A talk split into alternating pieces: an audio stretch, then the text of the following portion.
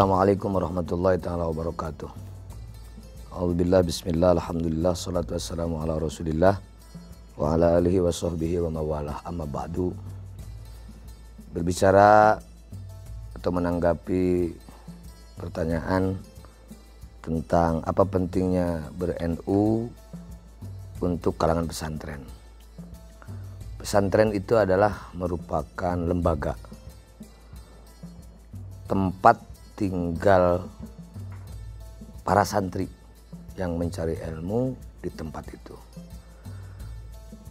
Pesantren sebagai lembaga tempat mencari ilmu masyarakat umat Islam pada umumnya itu ada yang menjalankan syariat Islam yang berakidah ahlu sunnah wal jamaah ada juga pesantren yang konsep ahlus sunnah wal jamaah yang tidak bersumber kepada akidahnya Syekh Abu Hasan al Ashari dan Abu Mansur al Maturidi.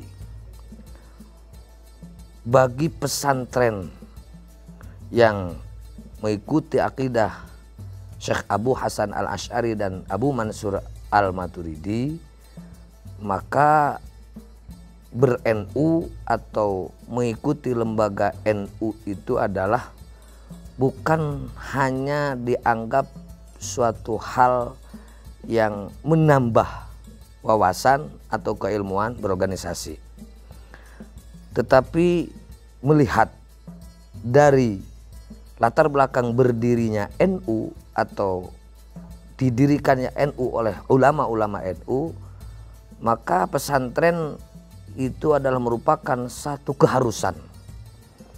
Seiring dengan tantangan dengan bahkan ancaman yang merusak tatanan beragama yang berakidah hadis sunnah wal jamaah kemudian NU adalah latar belakang didirikan untuk mempertahankan, menjalankan bahkan mengembangkan ajaran sunnah wal jamaah, maka itu adalah merupakan satu keharusan pesantren untuk menjadi pengikut Nahdlatul Ulama.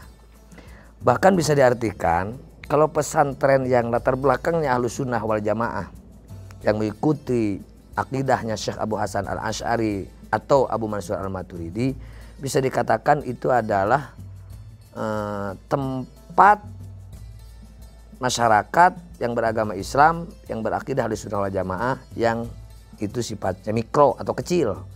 Kalau NU itu adalah tempat umat Islam yang berakidah mengikuti akidahnya Syekh Abu Hasan al Ashari atau Abu Mansur al Maturidi yang besar. Jadi pesantren besar itu adalah namanya NU.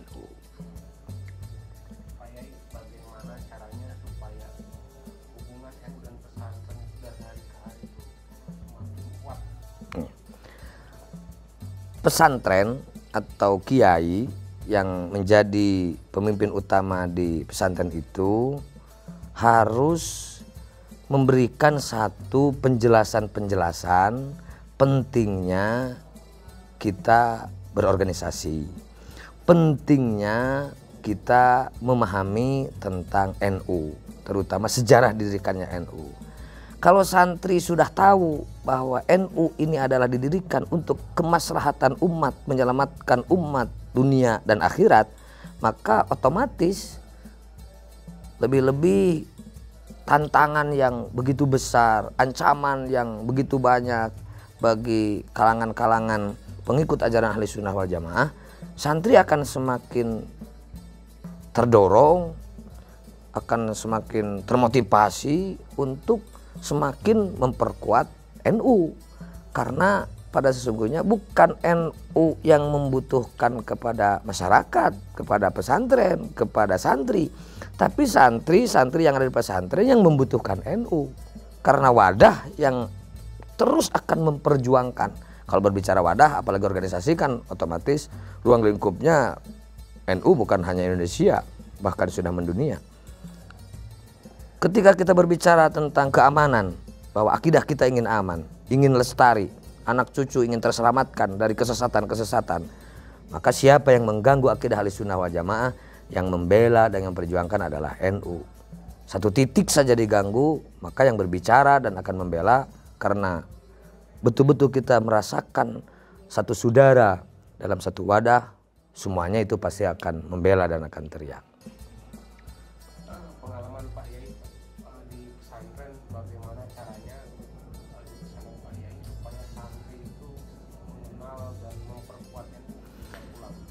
Kita ada pelajaran yang masuk kurikulum tentang ke-NU-an.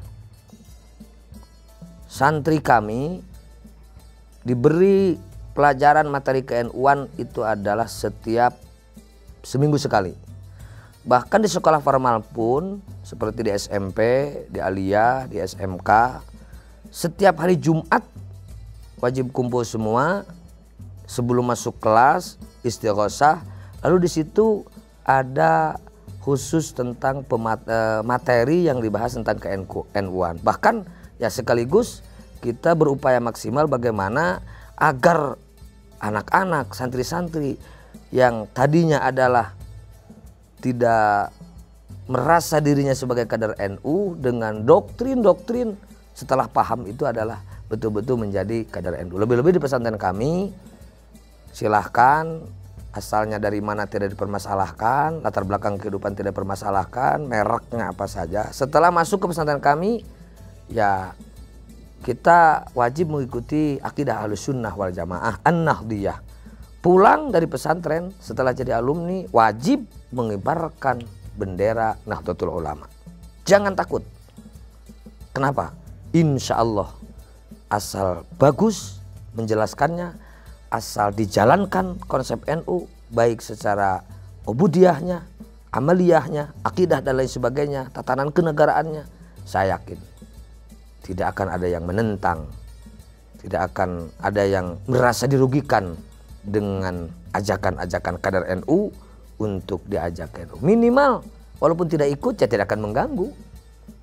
Karena pada prinsipnya dalam kehidupan bermasyarakat, beragama, berbangsa dan bernegara, NU itu kan sudah punya konsep yang disebut dengan fikroh an-nahdiyah, pola pikir NU.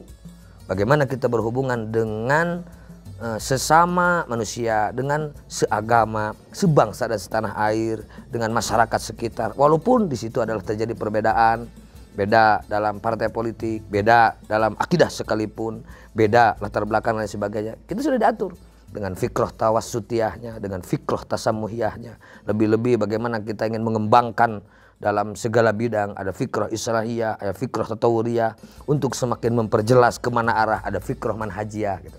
Kalau paham lalu diamalkan saya yakin ketika pulang dari pesantren akan memberikan manfaat untuk dirinya, keluarga, masyarakat, bangsa dan negara.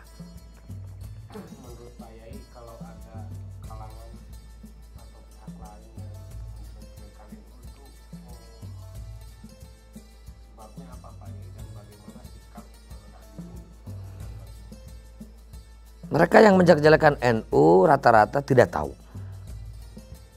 Belum apa-apa sudah ditanamkan benci. Atau mereka punya anggapan bahwa NU itu adalah organisasi radikal. Lebih-lebih kelompok yang ideologinya tentang negara berbeda. Ketika NU menyetujui tentang bentuk negara ini adalah Darussalam, negara damai. Dengan dijalankannya adalah negara kesatuan Republik Indonesia. NU menerima dasar negara Pancasila karena nilai-nilai Pancasila tidak bertentangan dengan nilai-nilai pedoman Islam, yakni Al-Quranul Karim. Sementara mereka ada yang beranggapan kalau tidak dijadikan sistem syariat ini adalah salah. Pancasila itu bikinan manusia yang pasti banyak kelemahan kekurangan. Kita punya Quran. Nah, mereka lupa Pancasila itu adalah hanya yang dijadikan ideologi negara yang mengatur kerangka kehidupan berbangsa dan bernegara. Yang poin-poin intinya adalah jelas tidak menentang kepada Al-Quran. Nah sehingga mereka akhirnya tidak suka terhadap NU, maka berikutnya adalah membenci. Nah, kita caranya berupaya untuk memberikan penjelasan. Saya selalu menyampaikan ke mana-mana. Kenapa NU menerima dasar negara Pancasila? Karena Pancasila tidak menentang kepada nilai Al-Quranul Karim. Satu ketuhanan yang Maha Esa. Lihat surat Al-Ikhlas ayat 1. Bismillahirrahmanirrahim. Kulallahu ahad. Dua, kemanusiaan yang ada dan beradab. Lihat surat An-Nisa ayat 135. Bismillahirrahmanirrahim. Fala tattabi'ul hawa an ta'dilu. Tiga, persatuan Indonesia. Lihat surat Al-Hujurat ayat 13. Bismillahirrahmanirrahim. Ya ayuhan nasu inna khalaqnakum min dzakari wa untha wa ja'alnakum syu'uban wa qabaila lita'arafu inna akramakum minallahi atqakum. Empat, kerakyatan yang dipimpin oleh hikmat kebijaksanaan dalam perusahaan perwakilan. Surat Asy-Syura ayat 38. Bismillahirrahmanirrahim. Wa amruhum syura bainahum. Lima, keadilan sosial bagi seluruh rakyat Indonesia. Surat An-Nahl ayat 90. Bismillahirrahmanirrahim. Innallaha ya'muru bil 'adli wal ihsan. Alhamdulillah yang tadinya kurang suka, membenci, menghina setelah dijelaskan ya ada implikasi positifnya. Minimal walaupun tidak ikut, tidak memberikan satu asumsi atau anggapan-anggapan yang negatif. Artinya kita berdasar. Semuanya ada punya dasar yang jelas yang bisa dipertanggungjawabkan.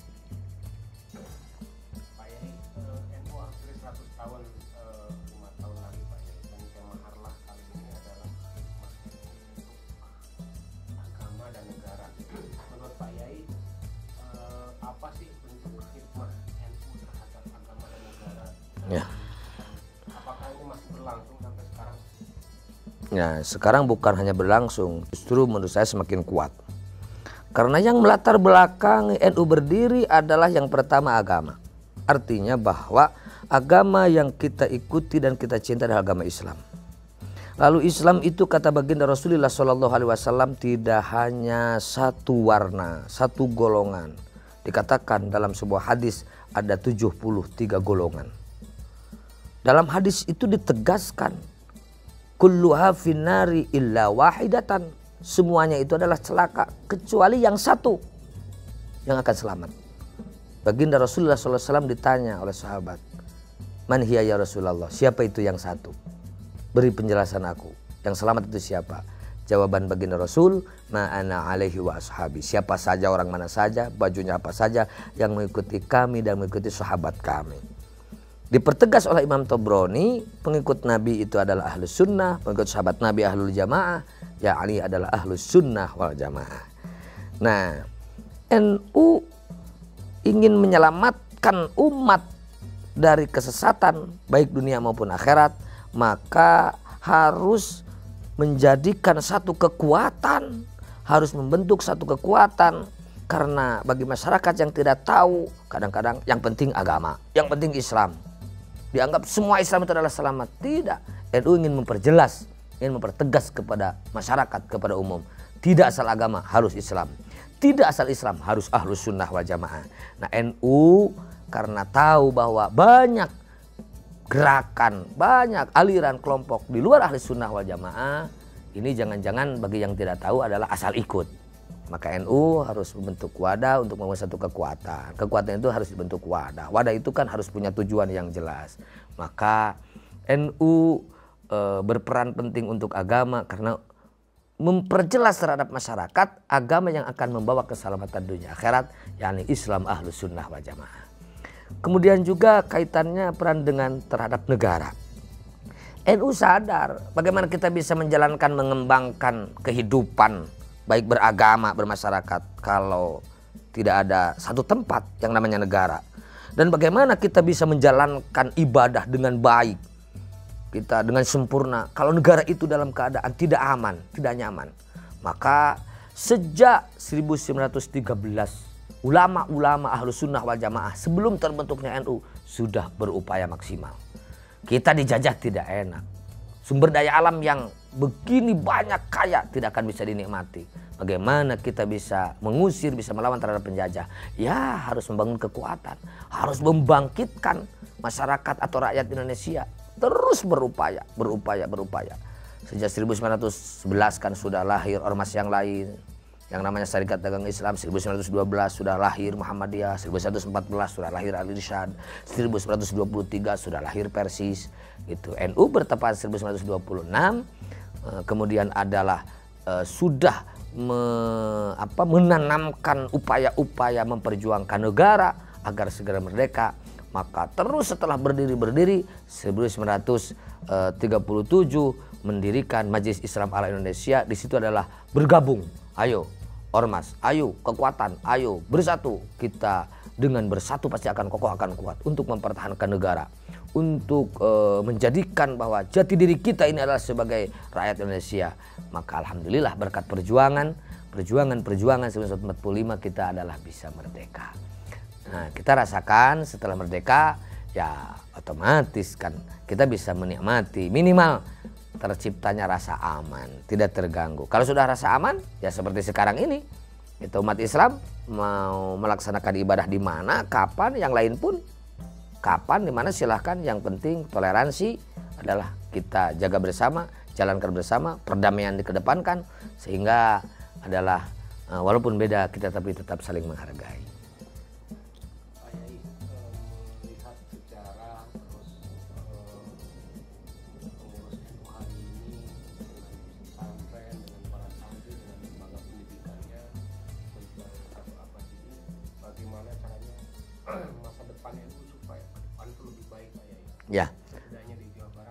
Ya, NU itu adalah kan sebuah organisasi. Tantangan bagi pengurus bagaimana membawa organisasi ini adalah dijalankan secara profesional.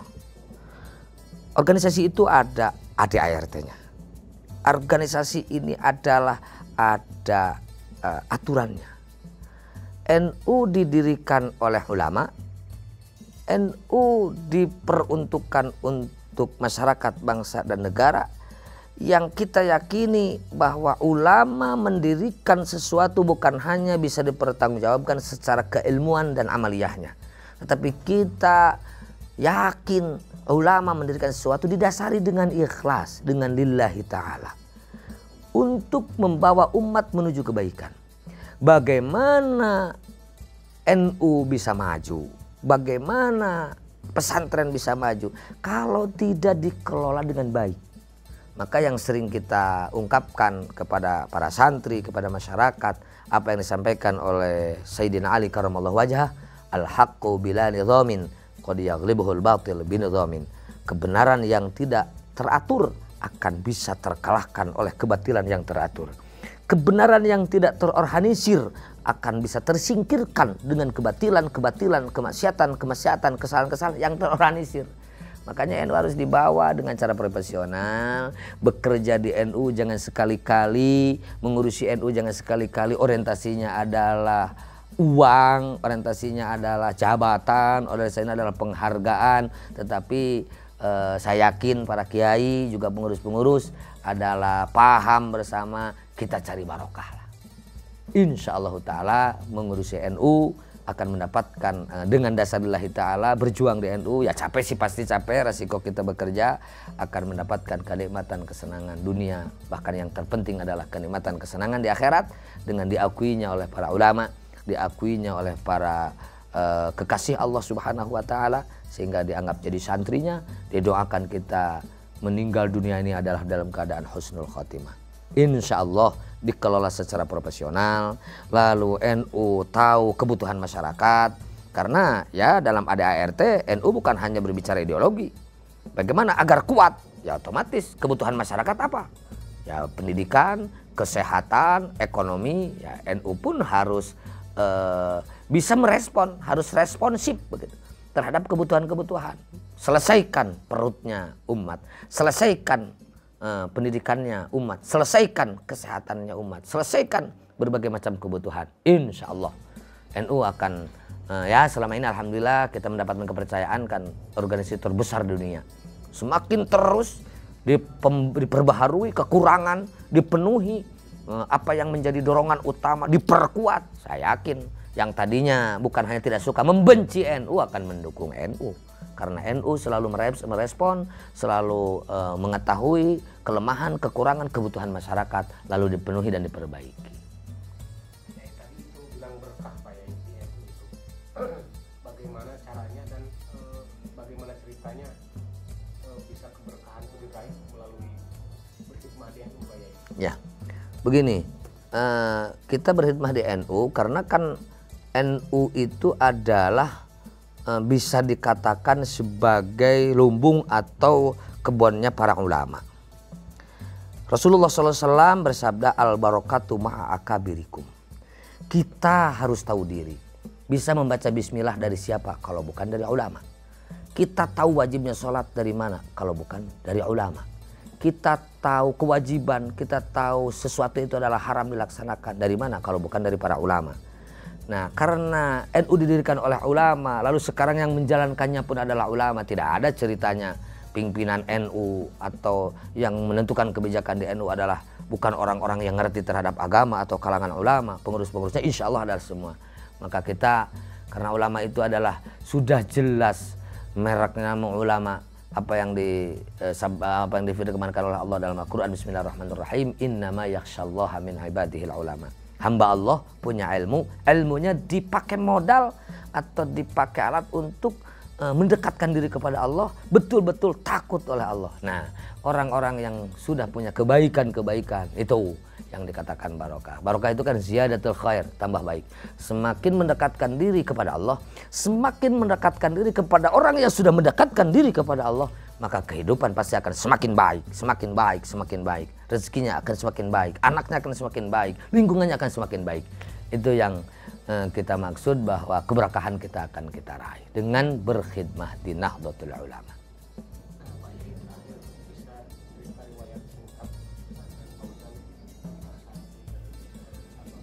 Ya, pesantren Fauzan eh, sekarang eh, ada eh, sudah kalau yang keluarga menjadi Fauzan 8. Fauzan 1 di pusat, Fauzan 2 di daerah Cibalong, Garut Selatan, Fauzan 3 pesantren Salaman masih di Sukaresmi, Fauzan 4 pesantren Al Faizin masih di Sukaresmi, Fauzan 5 di daerah Cikajang Safinatul Faizin, Fauzan 6 Bambangul Faizin di Cisurupan, Fauzan 7 eh, Mukhtarul Faizin masih di Sukaresmi, Fauzan 8 pesantren Quran itu masih di daerah Sukaresmi. Ini proses Fauzan 9, Fauzan 10, Fauzan, Fauzan, Fauzan dan yang lainnya. Dan berbicara Fauzan pasti NU. Berbicara Fauzan adalah NKRI harga mati. Ya, karena berbicara NU itu. Berbicara Fauzan bagaimana di situ adalah mengibarkan tentang nilai-nilai akidah Ahlussunnah wal Jamaah, nilai-nilai tentang NU.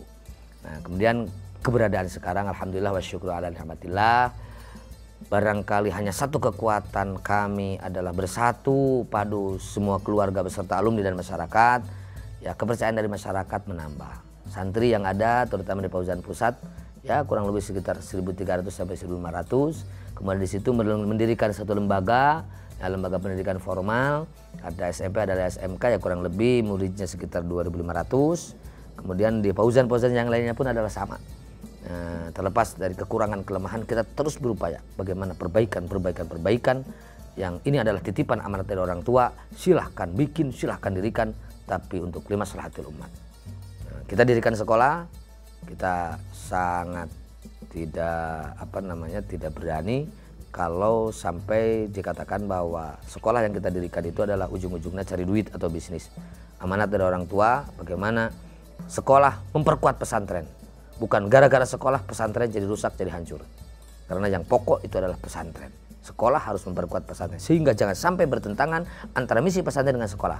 Maka di kami sekolah ada pelajaran tentang KNU-an. Di kami di sekolah ada khusus waktu pendoktrinan tentang KNU-an. Jangan sampai guru-guru yang ngajar atau uh, komponen lain yang datang di sekolah itu adalah menentang terhadap visi misi Pondok Pesantren Fauzan. Terima kasih kepada tim eh, apa namanya media center PWNU Jawa Barat yang telah mewawancarai saya. Mohon maaf dalam penyampaian atau memberikan jawaban yang barangkali banyak kekurangan, banyak kelemahan. Itu ya karena keterbatasan saya. Dan barangkali mudah-mudahan ada yang baik, ada yang benar, mudah-mudahan manfaat untuk kepentingan keluarga besar NU, juga untuk kepentingan umat Islam di mana pun berada. Terima kasih atas segala perhatiannya kepada siapa saja yang menyimak dan mendengarkan. Mohon maaf atas segala kekurangannya. Wallahul muwaffiq ila. Assalamualaikum warahmatullahi wabarakatuh.